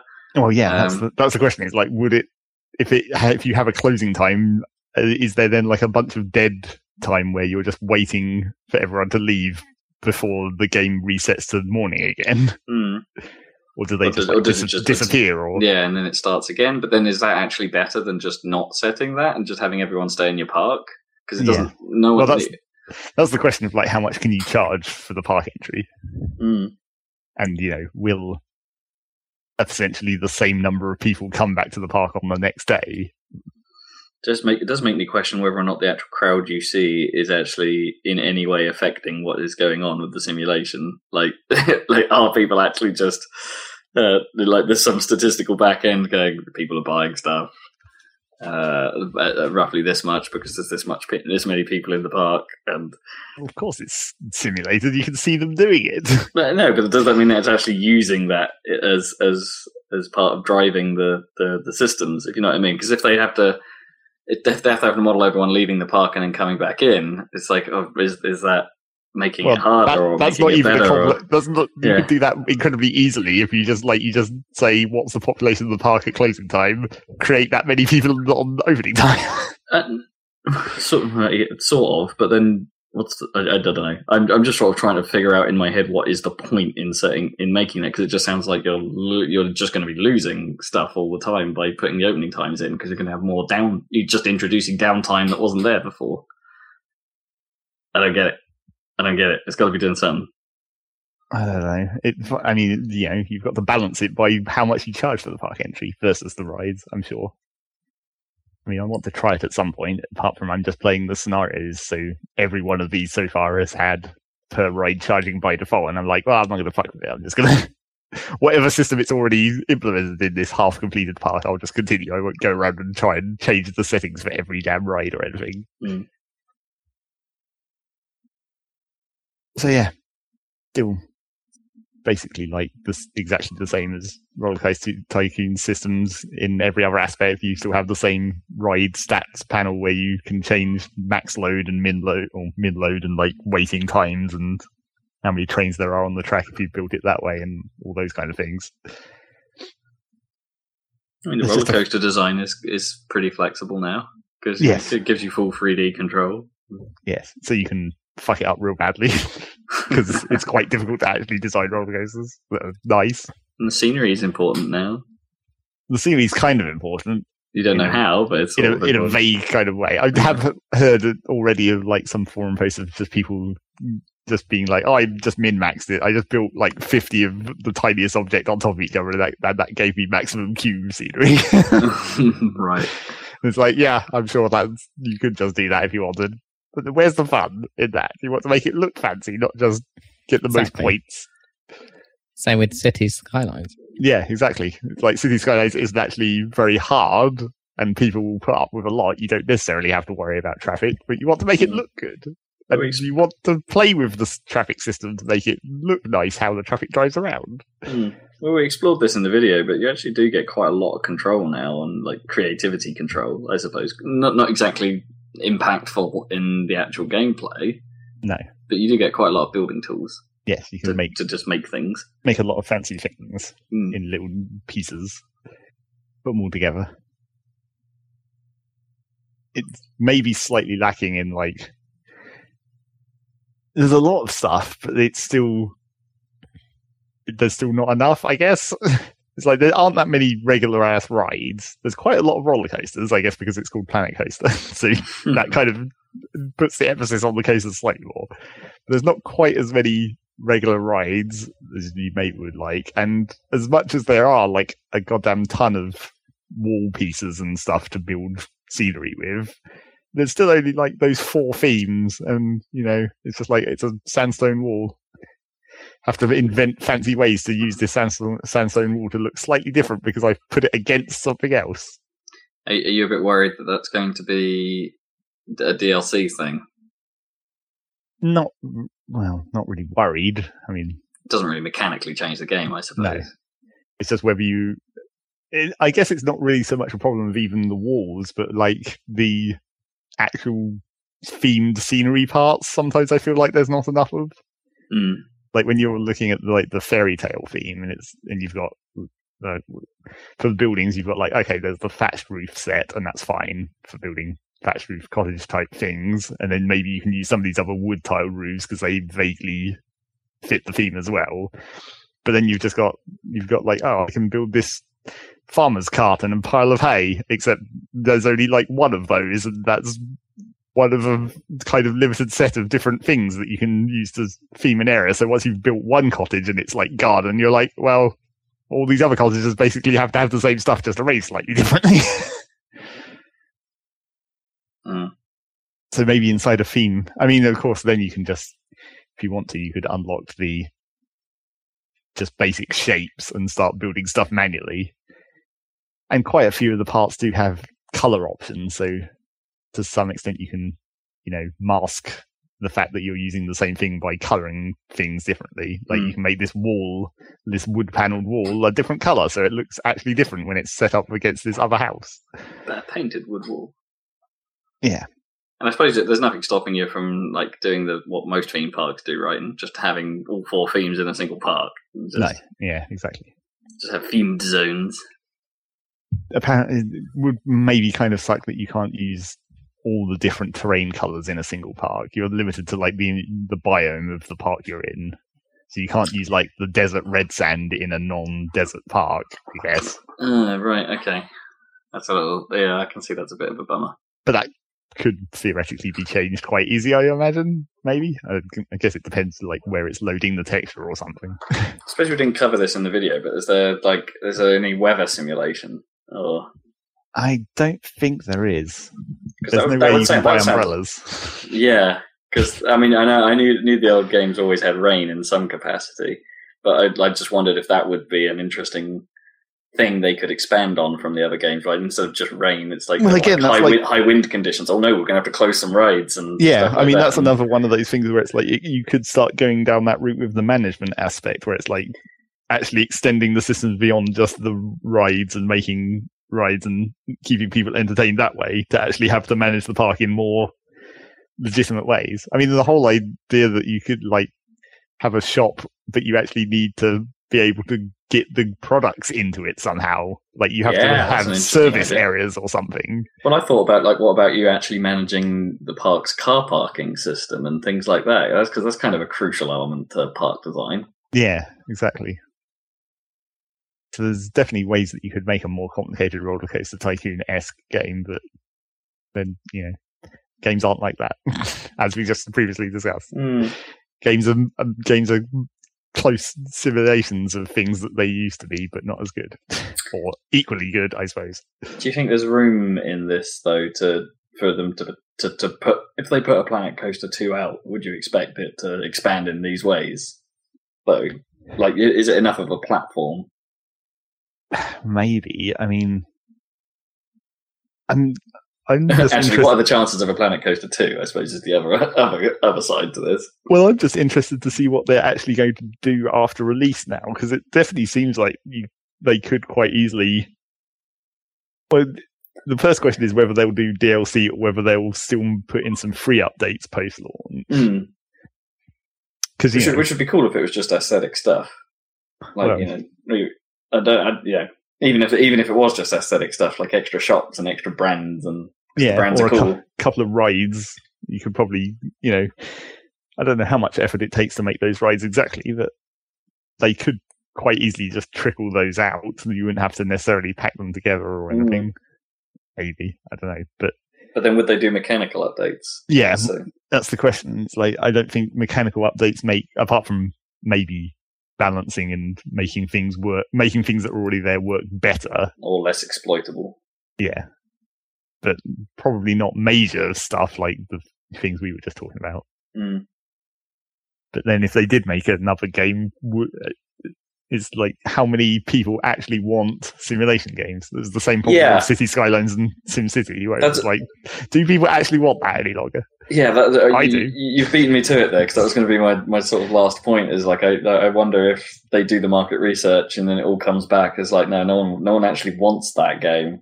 All right, we'll just make Roller Coaster Tycoon. That's why games suck now. All games are like this. Risk averse. No game is complicated enough any longer. Well, in some respects, I like. I wonder, like, when, when with with this coming out, like so so far away from a good roller coaster game, and I'm using the word "good" roller coaster game there specifically. Yeah. Like that, you know, it's a, that a that, that perhaps it's like a testing the water thing. You know, in Well, the but that's the same situation that SimCity had, where it's also like, oh, it's been ages since SimCity 4, let's put out a new SimCity. And then they made a kind of shit, well, they made a kind of shit SimCity, and then City Skylines made a sort of good SimCity. But it's just like, in both cases, not actually good enough simulations. yeah, but at least for slightly least different reasons. At least you could argue that Skylines put forward the argument that, well, you know what, people still kind of want city games. Sure, but I don't think that was an argument that had to be had, really, was it? I don't know. There, are some like uh, it's a marketing thing. Sometimes, like like you know, you need to convince someone that a certain genre is still a thing. It's like uh, for a while, people argued that there was a bit of a dearth of good survival horror games um, because they thought it had just gone out of, a bit out of fashion. Um, and and now survival games and bad horror games are now sort of just everywhere. It's uh,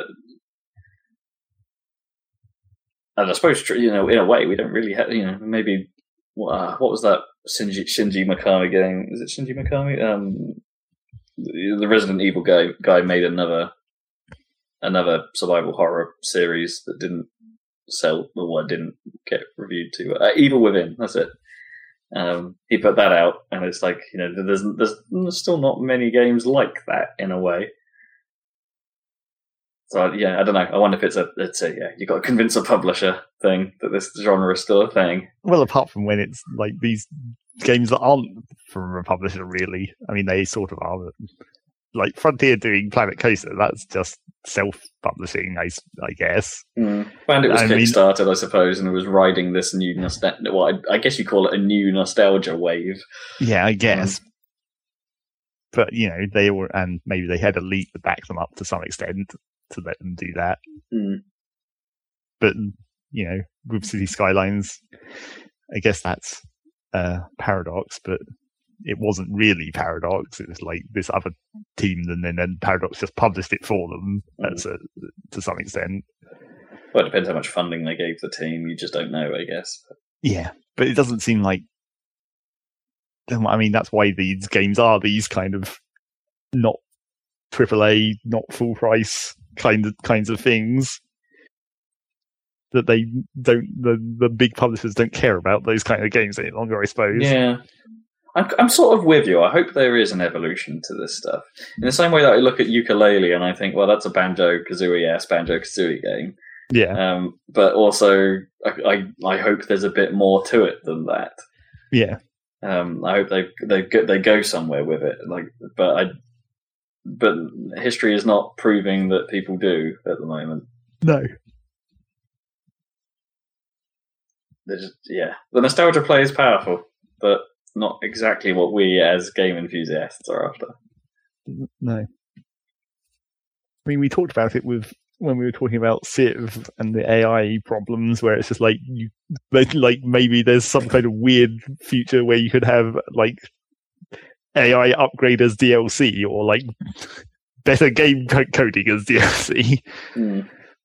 It's just like that would be you, you know if you had Planet Coaster where you could just have like a toggle in the menu where it's just like enable complexity. it's just like turn on all the extra stuff. even if it was like a difficulty mode, right? Like so you play through easy, you build a nice city in easy mode or something, and then you go, well, okay, now let now let's go to medium simulation. See how Yeah. well you do there. And it's like, okay, no, I, I've mastered medium. Let's go hardcore. But the trouble is that that's just like it's so much work because you're almost building another game. Yeah, I, I see your point. You're kind of having to build three different models to some degree. Yeah, Um, because you have to make everything work at, at every level essentially. mm. But it would be cool. Yes. But that does that does seem like the ideal approach to, and it also gives the game a bit of legs, right? Because it's like you- you're sort of forcing players to pick things up in three different sessions in a way, and it's Well, I mean, in the best it- theoretical outcome would be that the if you had it as like a DLC or an add-on or a, or even just a menu toggle would be that you'd you'd get people who started on the simple levels to actually try it, and then they'd learn to like more complex things. Mm. I kind of think that a game like Civ might actually be a better place to do things like that, right? So it's like, oh, in this game, we're just going to turn off religion, and you know, maybe Well, it's and maybe, maybe- and maybe that doesn't affect things too badly. But the trouble when we were talking about the Civ AI was that AI is like a hidden thing, and that's the other trouble with this idea of being able to uh, have complexity as an addition is that there's still a lot of stuff that's behind the scenes, even if it is linked to game mechanics. Where it's like, what are you paying for? right? Yeah. and you know, in Civ, if in the Civ AI case, if there was a, a DLC which was like upgrade the AI, how would you know it was working?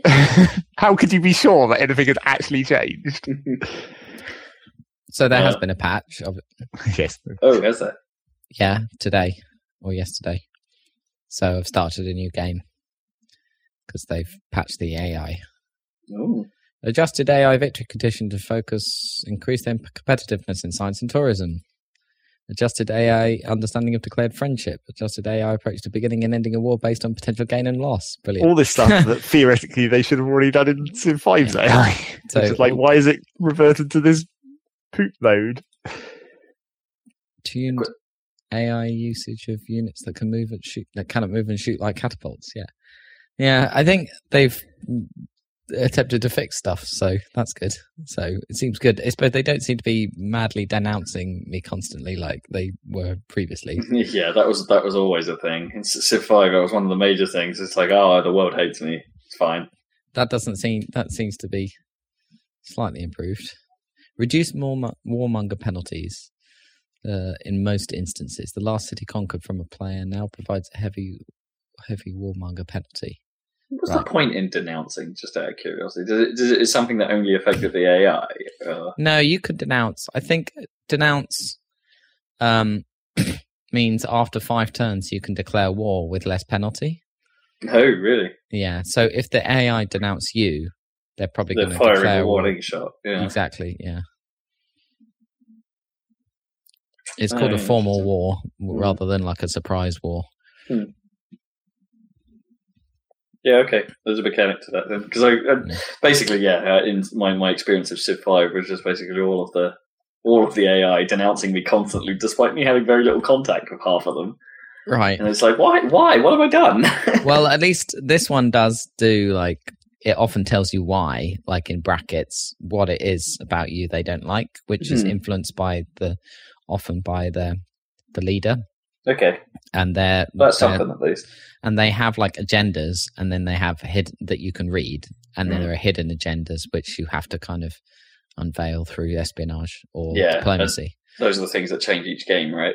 As well. Yeah, yeah, the hidden agendas. Hidden agenda is bigger than you. But I still think like where you spawn is probably the most important thing. well, yeah. Don't don't get well, I suppose my old problems of being stuck with barbarians is, is are like tenfold now. oh yeah, it's mega barbarian city. It's mental. um, mega barbarians. They're all over the place and they keep spawning for ages. They're pillaging my bloody capital. Anyway, never mind. Uh, They're annoying. But it does kind of force you to create a relatively strong military at the start, which is a bit weird, depending on because you can't really like focus on. I, that's what's confusing me is like some of the um, like culture or whatever victories depend on having ideally quite a few wonders. Hmm. There's quite a few wonders that are like ancient wonders that you can only really build near the start of the game. oh, interesting. So they actually era them off now. I think they are eared off to some extent. I think that's right. I don't think you can build the pyramids once you're in the modern age or something. Do they obsolete as well though, when you hit different ages? No. Um, No, they still have their effect, and then they become like tourism spots or whatever. yeah. So what's this tourism thing? I, I- that sounds like a new system. Well, that's how you do the culture victory. I think you're supposed to get tourism, but I haven't actually um, done it because what does culture do, Zeg? It expands your borders, Yeah, but for it, cities. Yeah, but it also attracts. Um, later on, it attracts to tourists. I think if if you have more culture, more so there's various things, um, like great works of art and great works of music, etc. Okay. But- Was it wasn't culture in the in the previous game? Was that how you accelerated getting stuff on the civics or the social policies, whatever it was called? Yeah. Yeah, yeah, I think that's right. So I think civics is from that resource, just like the tech, the other tech trees from the science. Hmm. I guess that makes sense. Um, yeah, yeah, but in terms of victory, like science victory is the spaceship, and the the, the tourism is the is the culture victory. I Hmm. think, Interesting. Mm. It's an interesting choice. but I haven't won that way yet, so I'm going to try and do that with this round because the the enemy AI is less aggressive. I don't think I've ever won any game of Civ across any platform other than a science Domination. victory or a domination. Right. I've done Well, I haven't done science I, I, yet, so I think I did science once in Civ 2, maybe, back in the Yeah. day. Because I always narrowly lost a science one Mm. um, when I when I tried to go for it. Friggin' Malaysia. Damn you, Malaysia. Yeah. So I'll report back, but it does seem better, although the graphics seem a bit fucked. So I need to, compared to before, there's some flickering going on. So I need to upgrade my.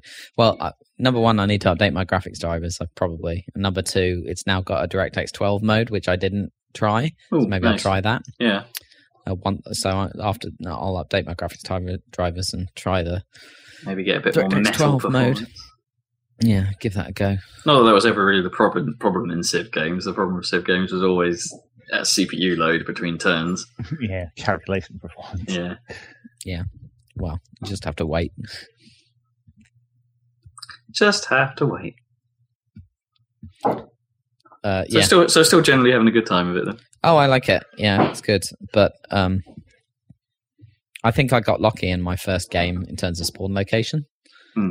Uh, and this new one I think seems okay, but I tried one in the middle of last week and it was very bad. I was stuck between two very aggressive civs who had the bonuses for like the early game military units, like. Sumerians, and they were, they were just attacking me. And it's like, well, I can, I can fend them off, but I'm not really growing my civs, so this is this is bad.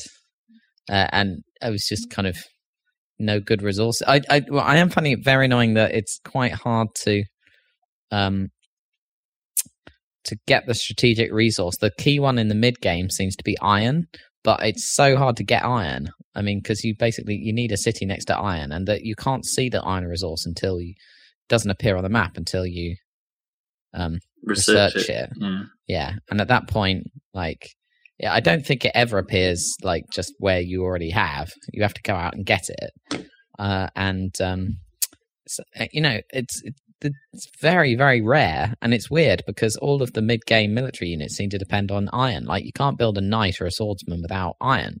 Yeah. So it's really weird. I don't know what I'm supposed to do. I mean, horses are bad enough, but at least you can see them from the start of the game. Well, it always used to be in Civ 5 that you know, there was a million too many horses, and then iron was still a problem. But once you know like what kind of terrain iron spawns on, you just know that you need to occupy a few of these key types of area and be like, this is probably where iron's going to spawn. Maybe get some mountains nearby. Maybe. Yeah, but I've got plenty of mountains, but it's just like and quarry type places and stuff. But like iron seems to be a big problem. Like uh, th- th- on the whole continent, there only seems to be like a few squares, a few Yeah, there hexes was never enough iron. in. iron in Civ 5 either, really.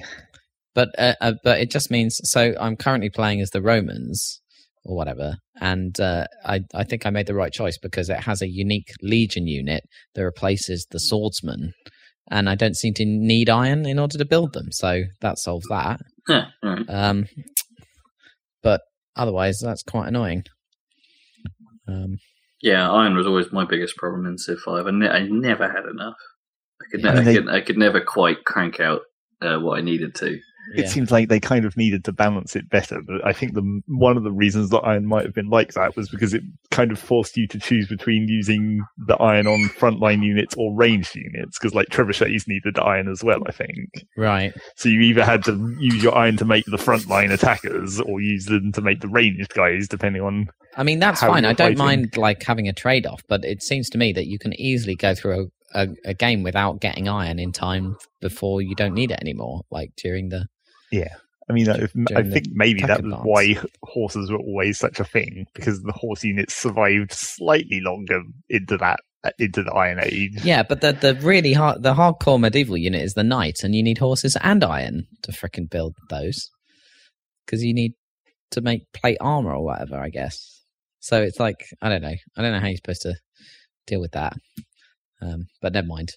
I was the horse king of Japan. You were. I was the Should horse king. horses. I always had, I had a billion horses. I didn't really bother with horses. I just went for the melee dudes. Just kept upgrading them. Um, but I guess the horses have a lot more movement. I I think there comes a point where the horses don't have an upgrade path, right? Yeah. Because it, it- because you can't just turn them into a tank. And it's Oh, you could in in my game. Oh, could you? Oh, Is that a think- thing now? Okay. I think Yeah. maybe can, but there's like a, a zone in between where there's nothing really ha- that Yeah. happens. oh, Once what? reach Maybe right. Maybe that, then it's like then it's a long way before you get. right. There's no technological jump and t- that they could upgrade to. Well, in in my one, it went while. from. I think it's reasonable because in in six it goes from knight to like cavalry, uh, as in like you know you can imagine. That Oh, there like musket cavalry? Yeah, of thing. exactly. Okay, yeah. Th- then to um tank, I think. Hmm. Yeah. And then and then there's a there's a tank and then a modern tank. So there's two levels of tank. There's Hmm. like a World War II tank and then a main battle tank.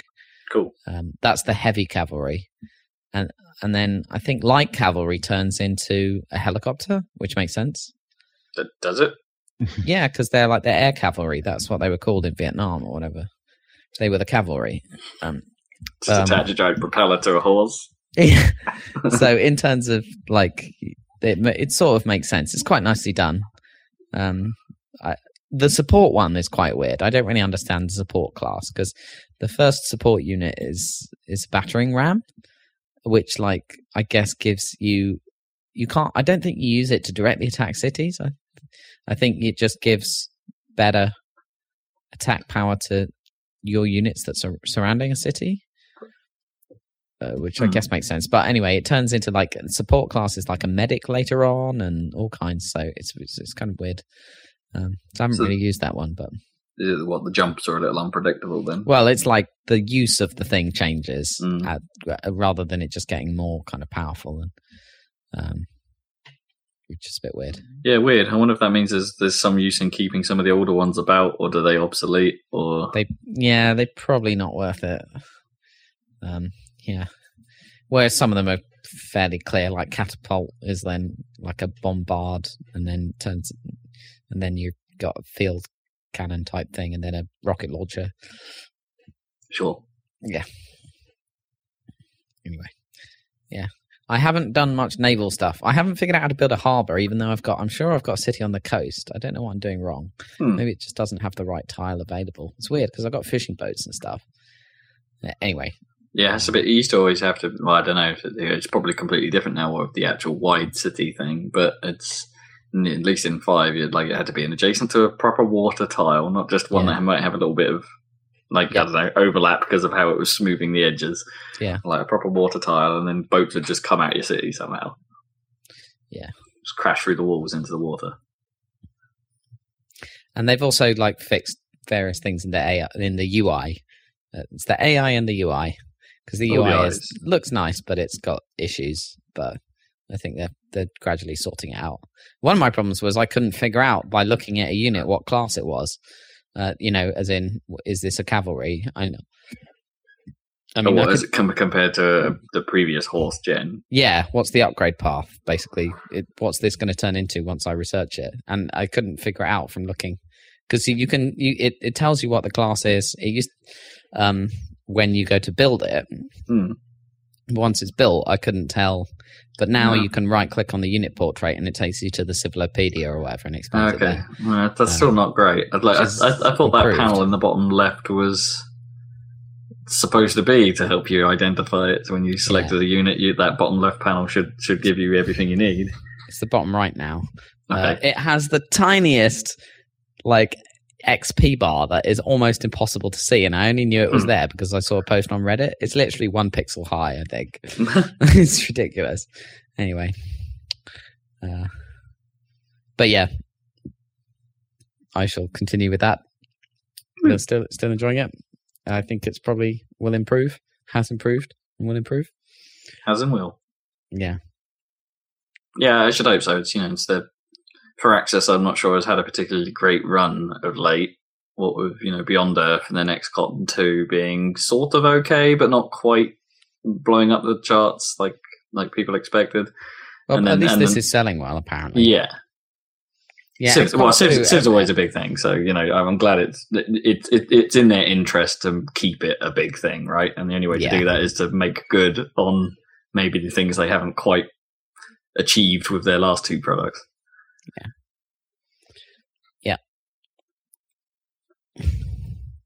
Shall report back. Good, good. Make sure Uh, Norway gets their what for? You played anything else, um, Zeg? Not really. I mean, I can't even remember what I was playing before. so presumably more Factorio and stuff. More Rocket League. All the usual things. All the usuals. All the usual. I don't think I've got anything else. Um, no. I really should have been playing Overwatch, given that Sombra is out now. But I haven't, so let's not talk about that. okay. In fairness, like I said, I said to Zach before we started, Zach should have been playing Overwatch because it's been free this weekend. Yeah, but he has a mysterious aversion to Overwatch. I forgot. really, I forgot that it was free this weekend. it's really good though. It's really good. Uh, yeah, and they've already sort sort of hinted that, again, much to our sort of slight annoyance, that perhaps the next thing they do after Sombra is going to be another hero, not a new level. Like it sounds like they've already got one new hero almost ready to go. Um, like so, uh, like early next year release date is what they was were, were saying, but no one knows anything about it, so mm, could be interesting. Um, and the, you know each new hero edition does always mix up the game a bit.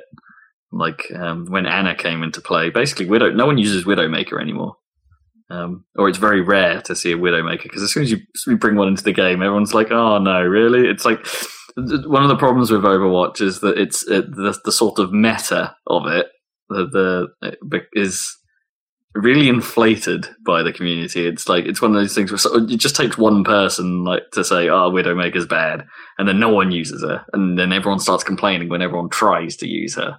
And it's like it's, it it's, takes it's, one person to say that. It's just And, like, well- once once enough people have said it, then everyone just. It was like how I, I always said about the van in Rocket League, where it's like enough people said it was bad, so no no one used it to know that it didn't really make that much difference, and they Yeah, just kept a- saying it was bad. Yeah, I, I mean, I, it doesn't matter how, many people say it, but it's like it, it sort of starts to spread, and it's like when you know at the level we put the mo- the majority of people play it, that's really not a problem. Widow's still effective at times. You know, there's it's, she's still the most powerful uh, sniper. Um, if you just want to do sniping, um, it, you know, I, I don't get it personally. Um, it's more like a problem of the old. she's it's not, as not- flexible as the others, maybe. Not quite a Team Fortress problem, but it's the it's similar where because you only have a certain number of people on your team, it's just like if you're wasting the sniper with the worst sniper, essentially. Yeah, I mean, she, she's clearly the best for killing things, but um, if people want to play that style of sniper, now everyone plays Ana, and it's uh, uh, and, and that's more accepted. And I have, I actually really do enjoy playing as Ana. I've got a bit, I've got got a lot better at it, and it's she's, she's quite fun. Like, yeah, I like the, the- I like, I do like the weird miss, the, the weird mix of heal sniping and attack sniping. It's, Well, it's I mean, quite, that's it's, what, that's it's quite fun. why everyone thinks that, that that it's better than Widowmaker. Is Yeah. it, it's not just a one. It's basically the same as playing default sniper in Team Fortress versus any of the upgraded guns. It's like as soon as you have more things you can do, it starts to become more appealing Yeah. to your teammates because it's like, oh, they- can support me in other ways. But I have still played games where there's been a talented widow, and it's been a real bane to a you know a real problem. Well, yeah, to- I mean that's that's deal with, also the same as Team yeah. Where it's just like if you have uh, someone who's really good at sniping, with even with the default sniper rifle, they'll just destroy everyone. So it's just like I just I just want to say to the team whenever someone says, "Oh, please not widow," it's like give them a chance. Let's see if they're any good first, and then we can like tell them to switch later if they're bad. yes, You know. that's, that's not how that works. If you've already lost, you've already lost, and then you're just annoyed. there's, there's always time to switch in Overwatch. Like you you've got to, like just just go die and then sort yourself out. That's- uh, yeah, that, that game's still great. But yeah, I will. I will. Uh, next time, I will have definitely played some more, and I'll, I'll talk about Sombra because she sounds like she mixes up the game quite a bit. Um, uh, yeah, I guess the, the the the only real major thing I have to talk about is Shovel Knight. Shovel Knight. I started playing Shovel Knight. Not quite sure what what what what drove me into it. I think I was after something a little bit smaller between bigger games, uh, I suppose. And I didn't really have a have one from this year in my. Uh, well, there's, there's smaller games I could have been playing from this year, but I would have had to have bought them. So I thought I better go back and play one that someone actually gave me. So I'm playing Shovel Knight Sweet. and uh, it's pretty good. It's pretty good. Um, it's like it, it totally embodies that NES era of platformers. Yeah. Like it, it goes all in on that, but but clearly without all of the deficiencies that, that those games had. So you know you get proper widescreen support. You get um, the the color palette. While it does some uh, like sort of emulation of, of that stuff, it's clearly not totally limited in a NES way um, as to what's going on. And you don't classically, classically don't get sprite flicker, so you know it looks clean. Although they do do the cool thing that a lot of old NES games did when it scrolled to a new screen. Like you Yeah. know, you, you hit the scroll panel and scroll to a new screen, and then all sprites would disappear during the scroll, and then reappear when the scroll's finished. Okay. So there are some little touches in there that I, that I sort of think, oh, that's nice. They they did a NES thing there, and and you know, all of the music is. Um, I actually I think all the music is probably only would have been would have actually been possible to come out of a NES. You know, they've they've they've approached it with all the right limitations as to what they could pull off, and it sounds like an authentic soundtrack. Hmm. Um, and it's actually really good. like this, the Shovel Knight soundtrack is pretty great if you're into your chip music. Which you are, and Zeg, Yeah, probably. It's Hmm. it's it's quite it's quite nice, especially the the, the opening levels music in particular is quite catchy in a sort of Mega Man way, um, and it's yeah it's, it's pretty great. Um, some of the humor is pretty great as well in, in the in the wording and stuff like that. Yeah, that everything is presented in text boxes, but they do it in a sort of knowing way. Um, you know, occasionally playing on some tropes and uh, uh, uh, yeah, there's, there's there's one character that speaks in in puns constantly. Um, you know, it's it it does dumb little things, and it's uh, but it does all of them pretty well. Um, I actually, in a, in a weird, in a strange way, I don't actually know what more to add to that. I mean, it's it's sometimes it's it has some annoyances, like they they they the the checkpointing system is sometimes feels a little harsh. Um, so that there are clearly defined checkpoints in, in, in each level, normally five of them, I think. And um, then you have to, obviously, you have to make your way through the next section of the game to hit the next checkpoint to get there. And sometimes those sections can be quite long and then end with a really tricky bit that you can't quite do. And then you have to replay up to that point and then attempt the tricky bit again and then fail. Um, but then it has this other mechanic, which is devious to say the least. Whereas when you die, some some some gold comes out of you in flying pouches, uh, and you lose quite a chunk of gold each time you die. But you can go get that gold back if you go back to where you died, um, which is uh, sometimes impossible because they'll appear in places you can't reach, or they'll, they'll like you fell down a death hole and they don't quite come back f- far enough that you can reach them. Um, uh, but then other times, if like if you're trying to get your way out of a secret room and you die coming out of the secret room, it's like, oh, do I really want to go back to that tricky secret room puzzle to just get my gold back, or shall I just carry on? And uh, eventually, after after a while, you just sort of can't be faffed with the gold too much anyway, and you're just like, Right. well, I'll just carry on. Um, so you know, it's it's minor. And also, if you get the fish, if you have the fishing rod, you can sometimes fish your gold back, which is pretty hilarious. just just sit on the side of a platform, drop your drop your fishing line, and it's like, yep, I got my gold back. Great, neat neat little trick. Top tip: fish for gold. Tip top, top tip. Uh, yeah, it's got some really funny sequences involving a giant fish. Uh, it, it it does all the sort of tropes, I guess, of like level design as well. Like there'll be one in a field, there'll be one underwater, there'll be uh, you know one in a, one in a cave. You know, it's it's very much filling those old archetypes. Um, although I will say the underwater level with Treasure Knight is by far the worst level I've come across so far. So the rest, most of them are pretty good, but that one was just tricky in all the wrong kind of irritating ways. Like there was one, there's one screen when you come up on screen, it, it, like if, if you're if you're you're climbing up a ladder, and naturally as you climb up a ladder, you push up, and then the screen scrolls, and then you continue to push up.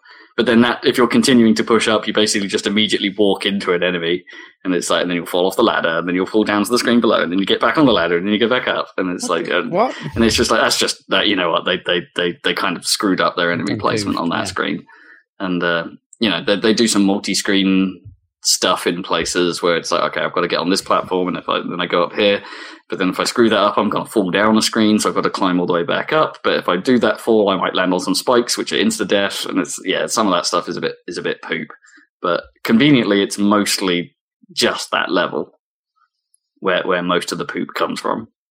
Okay, so just be be careful of that one. Yeah, the tre- the treasure knight level. Not not not my favorite thus far. Uh, but yeah, it's, it's solid. Um, I think I, I, I forget how much time I've put into it thus far. About maybe four, maybe five hours. So I'll probably have it beat in eight, I reckon. Mhm. And uh, uh, yeah, it's a solid little game. Well, that's good to hear.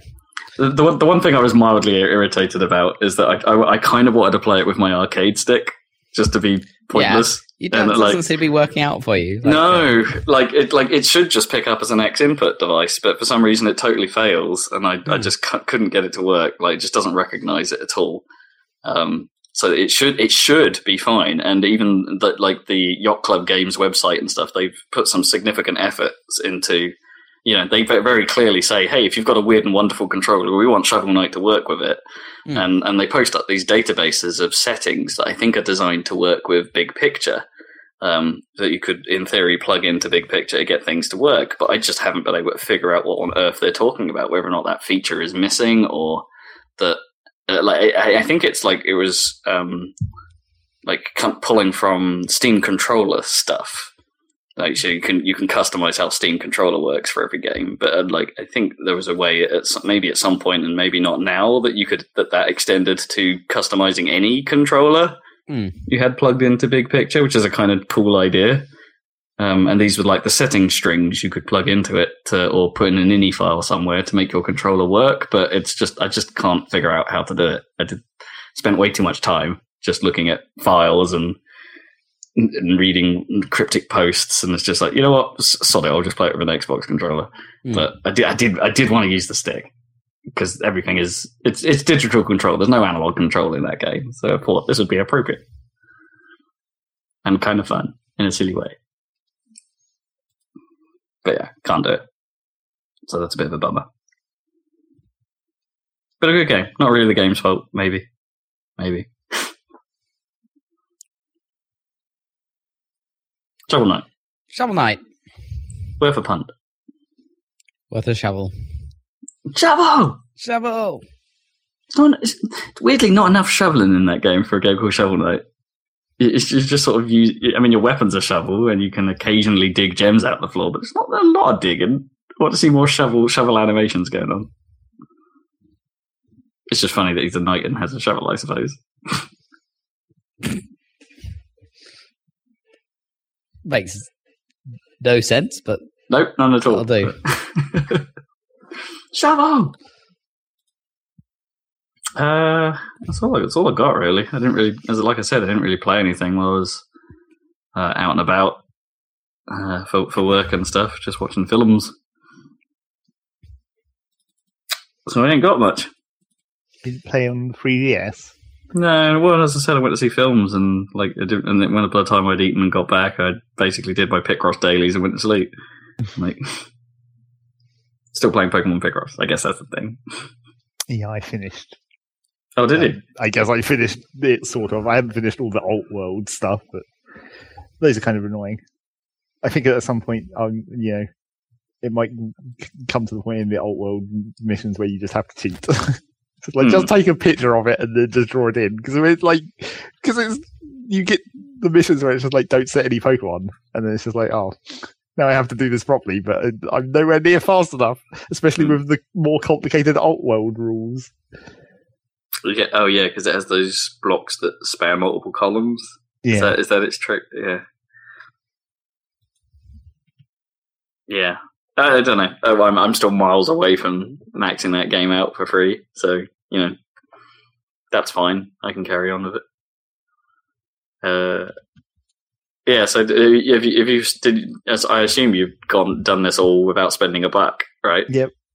Nice. It's free to play, being actually free to play. well, yes, sort of. Yes, you're willing to play it every single day for like at least a minute. I, I, I quite like that little two minute challenge or whatever. That's sort of, I don't know. It's sort of, a, I, I use it at times just to distract me or wake me up or something like that. It's, it's kind of, I guess it's my brain training thing. Yes. I, I quite like just having it there to just, just knock out for the day. Yeah, so Picross. I don't know. Are you tempted by what was it? The Picross 3D two? um, you know, maybe one day it will that will get cheap somehow. I mean, I guess it, what is it? Is it? Do they put out a cart version or is it a download? Well, I mean, everything's a download, I guess. Yeah, I don't actually know. But even then, the download might theoretically be cheap because I guess it's not strictly Nintendo first party, is it? No, I mean Nintendo publish it, I guess, but they're not, they they don't own Picross as a thing. I don't think. They don't own the, the entire concept of Picross. No, Well, no, but the the name Picross. I mean, but yeah, I don't think the IP is theirs, and it's definitely not developed in house, is it? It's got another team on it. yeah.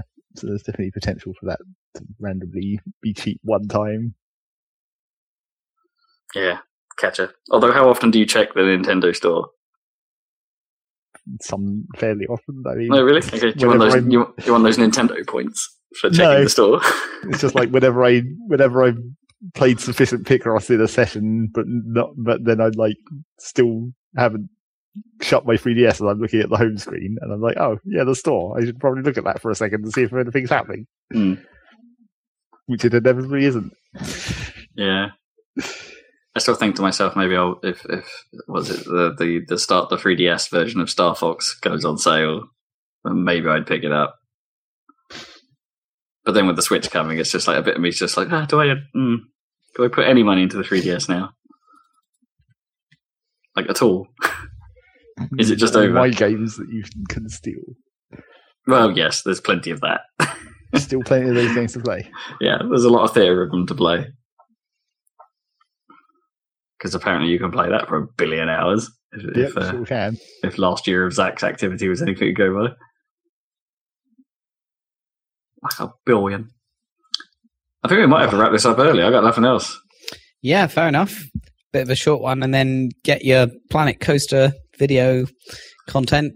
Chief beef. That was extremely loud. You're going to have to edit that slightly. no, it was it was exactly right. I don't think it was. I can see it. I can see that wave. Okay, and uh, so that will be part of. Consider that part of our what you've been playing segment for the week yeah. when it comes out, and we'll catch you for a, a full-on podcast in two weeks' time. Whoop. Yeah, uh, so maybe maybe by that point, I guess. Well, I'll, I'll probably play Titanfall. At that Stuff will have happened. So yeah. Indeed, we will have more to say. So catch you then, listeners. Yippee! Bye. Bye.